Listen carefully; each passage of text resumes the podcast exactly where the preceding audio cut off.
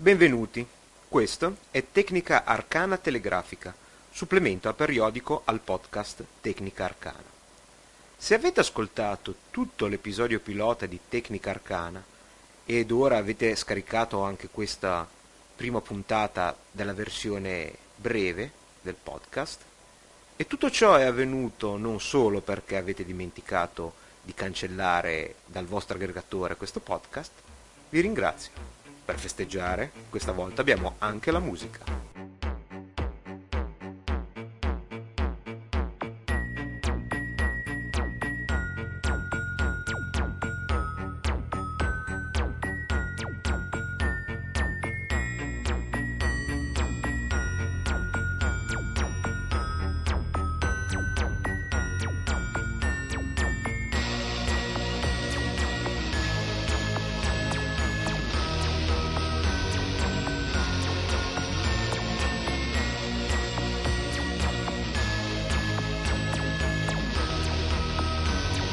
Bene, bene.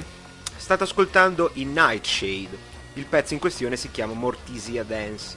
ma ve ne parlerò tra un pochino. Se avete ascoltato l'episodio pilota di Tecnica Arcana, saprete che avevo intenzione di realizzare episodi mensili nei quali in una prima parte eh, approfondivo un argomento e la seconda, molto più breve, la tenevo per eh, varie notizie, link utili o altre cosine, insomma, non eh, inerenti alla parte principale. Ho con un'incredibile velocità cambiato idea, ovvero ho pensato che sarebbe stato meglio tenere una, l'episodio monolitico, che è poi il podcast eh, periodico mensile, che è Tecnica Arcana, e staccare la parte di notizie o approfondimenti meno impegnativi eh, o segnalazione di link, siti, programmi interessanti in un podcast più breve, senza periodicità, quando serve, in modo da poterlo fare anche più rapidamente se una notizia in qualche modo legata al tempo, ad esempio so, un'offerta o l'uscita di un software nuovo o cose del genere, e chiamare questa trasmissione più breve, completamente periodica, quindi quando ho qualcosa da dire la dico, è Tecnica Arcana Telegrafica, che è proprio ciò che state ascoltando. In questa prima puntata di Tecnica Arcana Telegrafica eh, vorrei fare alcune precisazioni sul podcast Tecnica Arcana rispetto a quanto detto nell'episodio pilota. Per prima cosa mi è stato chiesto che cosa intendessi dicendo che il podcast sarà composto da 5 episodi. Non vuol dire che farò 5 episodi e poi mollerò tutto, semplicemente eh, nel panorama specie italiano del podcast eh, tendono ad esserci tanti podcast che nascono e però non vengono più continuati dopo i primissimi episodi. Questo praticamente non vorrei che succedesse con Tecnica Arcana e quindi ho cercato di fare questa promessa di realizzare almeno 5 episodi e vedere un po' anche com'è la risposta del pubblico, che per quanto riguarda l'episodio pilota e per quello che mi aspettavo io, eh, considerando anche l'argomento piuttosto di nicchia, è stata molto positiva. Comunque, in qualunque modo andranno le cose in futuro, io mh, mm, cerco di offrirvi questi 5 episodi, a meno che, insomma, beh, facendo le corna, non... a, a, meno di cause di forza maggiore, questi 5 episodi eh, sono garantiti, che ovviamente non comprendono tecnica arcana telegrafica, che sono una cosa in più. Il fulcro di questo podcast è l'episodio lungo di, un po' più lungo di approfondimento. Sempre parlando dell'episodio pilota, eh, l'argomento open source hardware è stato particolarmente gradito, almeno da quelle persone che mi hanno scritto. E questo, in questo senso voglio rassicurarvi che prima o poi tornerò nell'argomento perché mi rendo conto che quello che ho detto, compresa la, la lunga introduzione su cosa sia l'open source, detta in maniera molto, molto breve però doverosa, eh, non ho assolutamente concluso l'argomento. Eh, ci ritornerò dopo queste prime 5 puntate che vorrei tenere il più possibile varie come argomenti, quindi se il podcast andrà avanti ben volentieri tornerò a parlare di hardware open source. A questo proposito vorrei anche eh, ringraziare Valerio di Notizie Digitali, il podcast di cui vi ho parlato nella prima puntata, nell'episodio pilota, diciamo, eh, che trovate all'indirizzo www.audiocast.it, che come vi ho già detto nella scorsa puntata seguo con molto interesse, che ha citato nell'episodio 18 proprio questo, questo podcast, anche se devo precisare che questo non è un podcast esclusivamente di hardware open source, quello era l'argomento della prima puntata e poi parleremo anche di, di altre cose. Detto questo, e non volendo rendere questo episodio del podcast esclusivamente una comunicazione di servizio, vediamo qualche notizia curiosa interessante dalla rete. Allora, per prima cosa ho provato a mettere un po' di musica in maniera sperimentale. E, come vi dicevo, la musica in questione è un brano strumentale dei Nightshade chiamato Mortisia Dance eh, che a me fa impazzire già solo dal, dal titolo. Eh, è un brano scaricato da PodSafe Music Network, all'indirizzo che trovate poi anche sul sito, ma è music.podshow.com ed è ovviamente liberamente scaricabile e ri- liberamente riproducibile nei podcast, quindi rilasciato sotto licenza Creative Commons. Vi dico questo prima di tutto per dare risalto agli artisti che se lo meritano e per citare la fonte di, di questa musica che state ascoltando. Seconda cosa perché ascoltando un po' di podcast si sente che la musica pod safe, diciamo, quindi la musica liberamente utilizzabile sui podcast, va ovviamente per la maggiore anche perché non necessita del pagamento dei, dei diritti d'autore, visto che è già autorizzata dai, dagli autori stessi del brano a essere trasmessa sui podcast. Ero un po' titubante sinceramente a mettere musica nel podcast sia perché pensavo che appunto occupasse più tempo nell'elaborazione de- del podcast e quindi preferivo concentrarmi sulle notizie ma anche perché avendo gusti musicali abbastanza di nicchia sinceramente ascoltando gli altri podcast che forse con maggior gusto di me utilizzano musiche più orecchiabili, comunque forse più piacevoli, anche se questo è un brano strumentale, quindi diciamo mi sono ancora trattenuto da... Eh, ho cominciato a frequentare comunque dei, questi siti di, di musica Creative Commons alla ricerca di qualcosa, più che altro per curiosità, più che per cercare musica per il podcast. Ho trovato un sacco di gruppi, anche diciamo meno commerciali o comunque di generi un po' meno diffusi, un po' meno comuni. Per farvi un esempio, i, questi Nightshade di cui trovate gli indirizzi sul, sulla pagina degli episodi del podcast, eh, si definiscono come una dark metal band da Maastricht, quindi in Olanda, e visto che mi sono piaciuti li ho scaricati perché li ritenevo meritevoli di un ascolto più approfondito. Ora, chiusa questa parentesi musicale, veniamo un po' di notizie raccattate qui e là sul web. Allora, per prima cosa vi parlo di un antivirus. Da anni io sul computer di casa utilizzo un antivirus tedesco che si chiama Antivir Personal Edition Classic, disponibile per eh, più piattaforme compresa Windows, ha il grosso vantaggio per un'utenza domestica di essere gratuito per uso non commerciale. Si è recentemente aggiornato alla versione 7 dopo tantissimi anni che era fermo alla versione 6 che aveva un'interfaccia grafica a mio parere antidiluviana sembrava veramente un programma per Windows 3.11 compresa una specie di clip art animata dell'hard disk a penso meno senz'altro di 16 colori eh, che era veramente anacronistica. Comunque, appunto, è uscita di recente questa versione 7 che ha un po' di migliorie fra, per, per prima cosa, una interfaccia grafica completamente eh, rinnovata, la possibilità di aggiornarsi automaticamente attraverso la connessione a internet, cosa che aveva anche la, la, la, precedente versione, la versione 6, però non era automatica, bisognava richiedere l'aggiornamento e il download del, delle nuove descrizioni dei virus era automatico, ma la richiesta dell'aggiornamento era manuale. Ha un nuovo motore euristico per la ricerca dei virus che non sono ancora noti, quindi le definizioni non sono ancora presenti nella, nella libreria di questo antivirus e dal mio punto di vista la, il punto di forza di questo antivirus è proprio la rimozione dei virus, che poi dovrebbe essere la cosa che fanno tutti gli antivirus e per esperienza personale posso dire che non tutti adempiono questo compito bene come lo fa questo programma. In particolar modo è capitato più volte che antivirus, eh, quelli molto molto grossi e molto molto esosi in termini di risorse di computazione, eh, tanto per non far nomi ma per capirsi, al lancio del, di una scansione alla ricerca di virus trovassero i virus promettendo l'eliminazione e alla successiva passata per verificare se le promesse erano state mantenute, i virus erano puntualmente eh, presenti. In, con questo antivirus mi è capitato veramente molto molto raramente.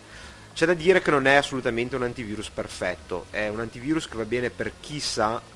cosa sta facendo, nel senso che gli automatismi sono veramente pochissimi e anche quando ci sono devono essere comunque impostati con molta precisione. Un'altra cosa che non fa è il, la scansione delle email prima che queste arrivino al programma di posta elettronica, quindi il, l'eventuale virus viene bloccato solo all'apertura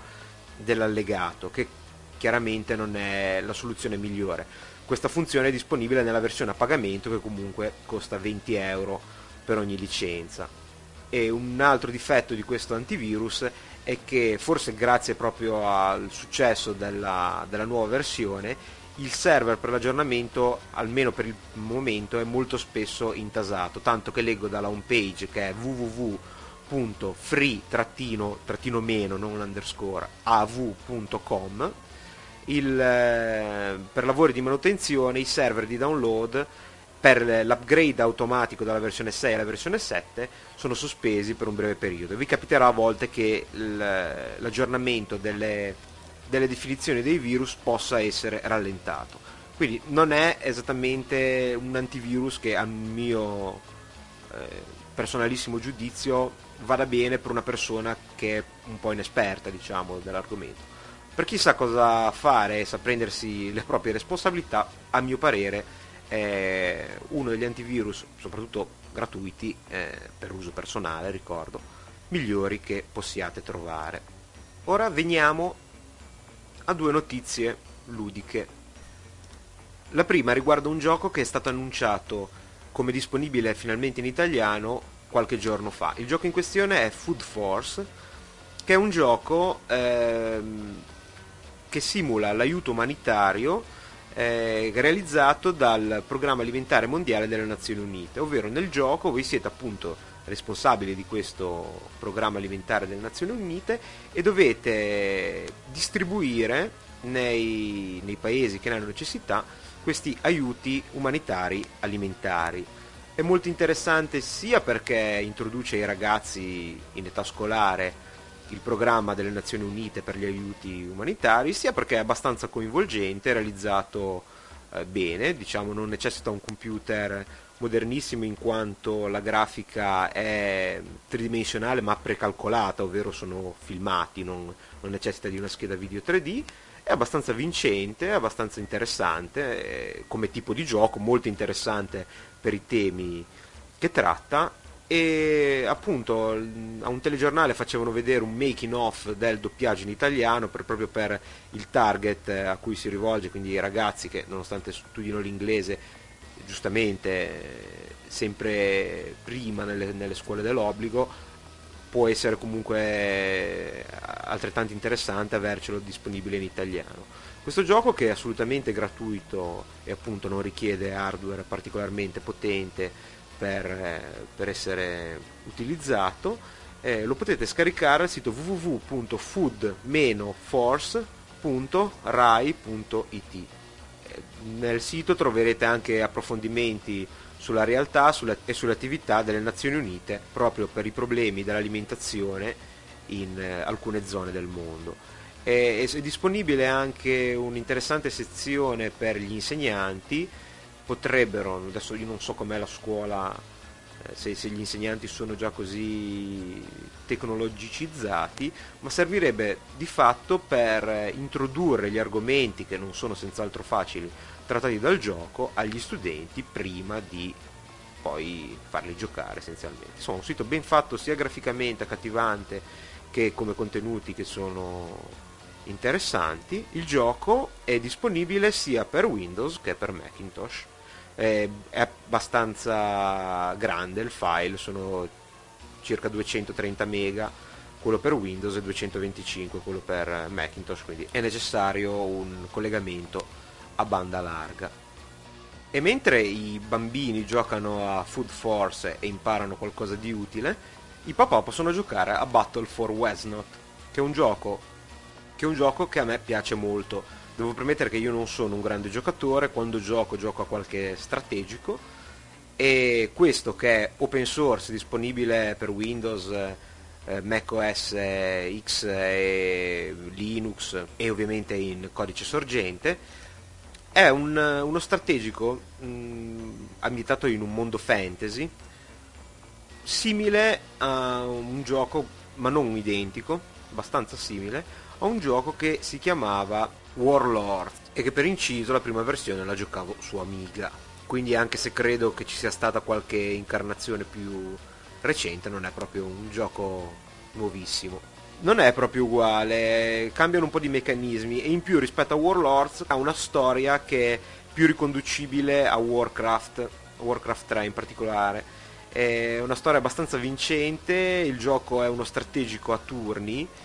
eh, la realizzazione dal mio punto di vista è impeccabile, non tanto perché è spettacolare, ma tanto perché è molto elegante, ovvero lo stile è molto coerente, ha delle bellissime musiche, la grafica seppur non molto elaborata è molto carina, gli scenari sono avvincenti, eh, è abbastanza equilibrato anche se insomma è abbastanza difficile soprattutto arrivati a un certo livello, comunque ci sono i livelli di difficoltà. Qualunque tipo di gioco immaginabile è supportato, quindi si può giocare da soli, si può giocare in gruppo con l'hot ovvero su un solo computer, visto che a turni ognuno fa le proprie mosse e poi lascia la sedia all'avversario che farà le sue, si può giocare in rete, anche se questa opportunità io non l'ho ancora provata. E chi ama questo tipo, certo tipo di giochi di strategia sono certo che non potrà fare a meno di apprezzarlo. Non solo, ma è molto interessante anche spulciare nei forum eh, per vedere come nasce questo gioco. Ad esempio c'è molto interessante il forum degli artisti dove si possono vedere le varie revisioni della grafica del gioco che vengono appunto mostrate alla comunità degli sviluppatori, commentate, molto spesso apprezzate perché sono veramente molto bravi tutti gli artisti, così come i programmatori che sono coinvolti nello sviluppo di questo gioco e che vi ricordo potete scaricare all'indirizzo www.wesnot.org scritto con W iniziale e TH finale. Vale la pena di dargli un'occhiata eh, anche perché è disponibile in italiano, è piccolino, è gratuito, è open source, è divertente e non saprei che cos'altro aggiungere perché da un gioco non credo si possa chiedere di più. Bene, ci stiamo avvicinando pericolosamente ai 20 minuti. Per essere telegrafica questa tecnica arcana è abbastanza prolissa. E ci vediamo al prossimo episodio, non so dirvi se sarà già l'episodio di marzo di Tecnica Arcana o un altro episodio di Tecnica Arcana telegrafica, dipende dal tempo che avrò a disposizione. Sto già preparando comunque l'episodio di marzo, quindi eh, male che vada, ci risentiamo a marzo. Vi ricordo per scaricare gli altri episodi di recarvi, sul, se lo desiderate, sul sito www.deflord.it slash tecnica arcana podcast scritto tutto attaccato o di scrivere a tecnica arcana chiocciolina gmail.com Arrivederci a tutti, alla prossima, grazie.